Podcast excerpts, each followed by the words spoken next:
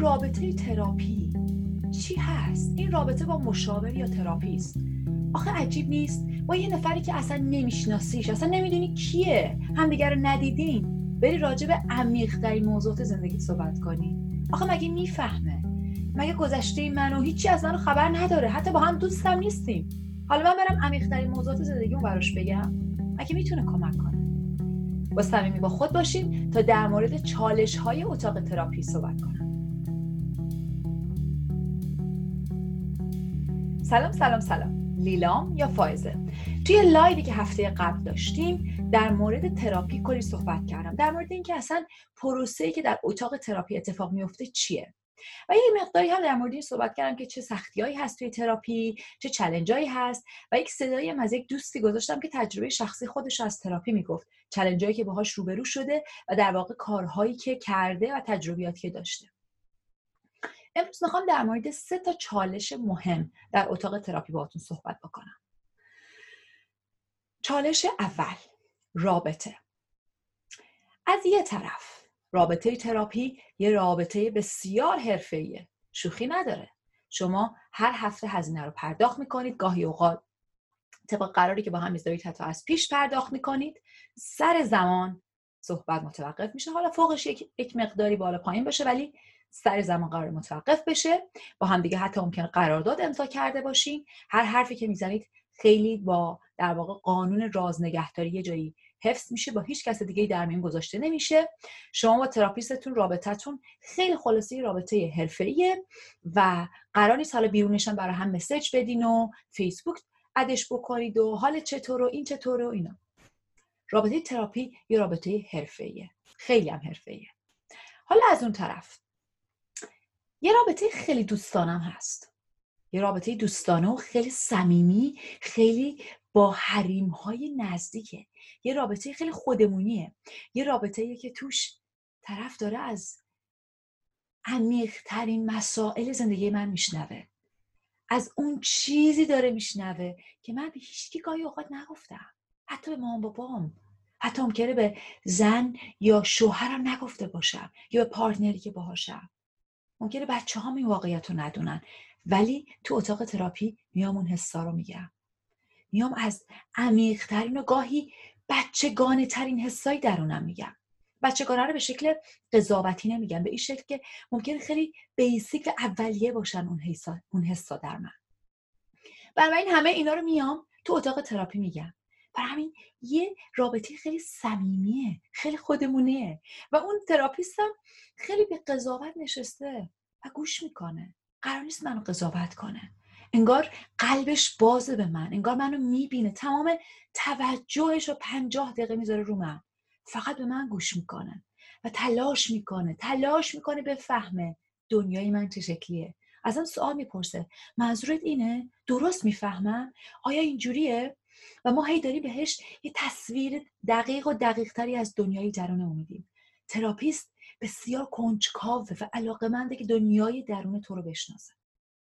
بنابراین از یه طرف یه رابطه حرفه‌ایه.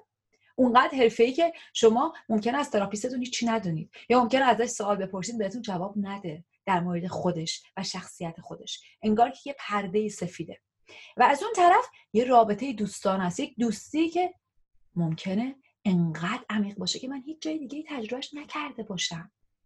ممکنه من از هیچ کس دیگه انقدر توجه انقدر حوصله نگرفته باشم انقدر بی قضاوتی کسی بشینه پنجاه دقیقه فقط گوش کنه و بگه این داره توی تو میگذره؟ بیاد انگار که من یه سوژه خیلی جذابم تمام تمرکز و انرژی و احساسش رو بذاره روی من. این تناقض یکی از طبیعت های مهم رابطه تراپیه. و همه جا توی در واقع ترینینگ و آموزش هایی که ما داشتیم و همینطور در موردش آدم هایی هم که میرن تراپی صحبت می‌کنن. رابطه عجیبیه.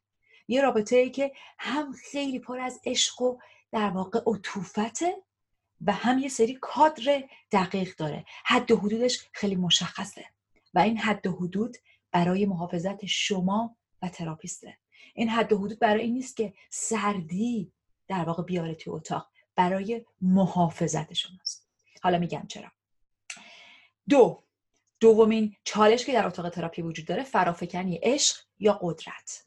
و اینجاست که اون حریم ها خیلی مهمه. چرا؟ وقتی که من برم جایی و از درون خودم از درون آشفته خودم صحبت بکنم درونی که ما آدم ها هممون نسبت بهش یه مقداری کوریم نقطه کورمونه. و یک آدم دیگه جلو من نشسته باشه آدمی که هم رو خودش کار کرده قاعدتا هم یک مقدار آموزش هایی دیده و هم از, از خودش توی اتاق نمیاره. انگار خودش رو می‌ذاره پشت در و میاد تو. و برای همین اون آدم خیلی شفافیت بیشتری می‌تونه پیدا بکنه از موقعیت من. می‌تونه کمکم کنه می‌تونه یک آینه باشه. برای همین گاهی اوقات ممکنه که من یهو نگاه کنم و بگم واو! من انقدر تو این گیجم تو چقدر خوب می‌بینی! تو چقدر منو خوب می‌فهمی از خودم بهتر. چقدر فوقلاده ای تو خدایی. بنابراین یک امکان فرافکنی زیاد در اتاق تراپی وجود داره. هم فرافکنی قدرتی که چقدر قدرتمنده و این موقع که شما از موضع آسیب پذیر میایم تو ممکنه که طرف مقابل خیلی قدرتمند ببینید و هم یک در واقع فرافکنی عشقی و عاشقانه. خیلی اوقات هم فرافکنی تنفری ممکن اتفاق بیفته. در واقع من به خاطر این رابطه عمیقی که ایجاد میشه ممکنه شروع کنم یه فرافکنی روش انداختن. تو من واقعا بهت عشق دارم. واقعا این احساس به هیچ دیگه نکردم. با هیچ دیگه چنین رابطه عمیقی پیدا نکرده بودم قبلا. یا از اون طرف به شدت ازت متنفرم. هر جلسه می‌خوام بیام ازت بدم میاد. تمام اینا ابزارهای اتاق تراپیه. ابزار به معنی این که به قول فروید اگه تراپیست بلد باشه و بتونه و روی خودش کار کرده باشه که این فرافکنی ها رو ببینه بهش آگاه بشه و باهاش در واقع هول نکنه. بتونه باشون کار بکنه بزرگترین هدیه رو به مراجعش میده. چرا؟ به خاطر اینکه در واقع اونا کوله بارایی که ما از گذشته داریم با خودمون حمل می‌کنیم. عینک های کج و کله که داریم با خودمون حمل می‌کنیم و باهاش دنیا رو می‌بینیم. و تراپیست می‌تونه نشونت بده. انگار داری اینطوری منو می‌بینی. و می‌تونه کمک بکنه که شما یک سری لایه هایی از گذشته رو رها کنید و به لحظه حال بیایید.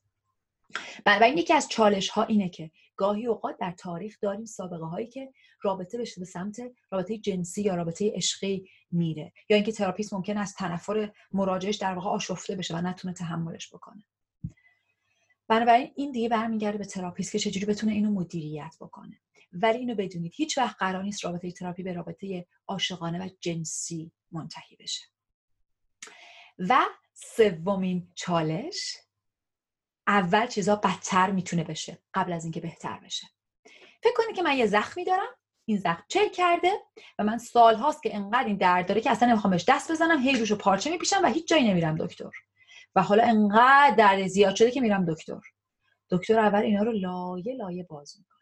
آه بابا دردش که بیشتر از اینه که اصلا دکتر نمیومدم بعد ممکنه با یک ماده ضد عفونی دردناک اینو بشوره. وای چه دردی. بعد بره سراغ زخم. این فرایند فرایند شفای عمیق و واقعیه که در واقع اون زخمی که چک کرده رو می‌تونه خوب کنه.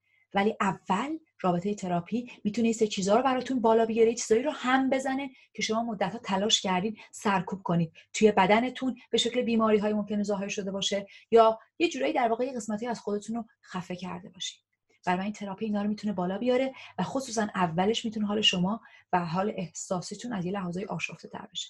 بازم این برمیگرده به اینکه تراپیست چجوری بتونه با شما دائم چک بکنه که حواسش باشه شما براتون چیزی زیاده از حد نباشه و آروم آروم پیش برید و بهتون یه سری تکنیک های تنفسی و ریلکسی آموزش بده که آروم آروم قدم به قدم زمان زیاده. وقتی که آماده بودیم روش کار بکنیم. باز هم در مورد اتاق تراپی و چالش های صحبت خواهم کرد. صمیم با خود رو دنبال بکنید. تا هفته بعد مراقب خودتون باشید خداحافظ.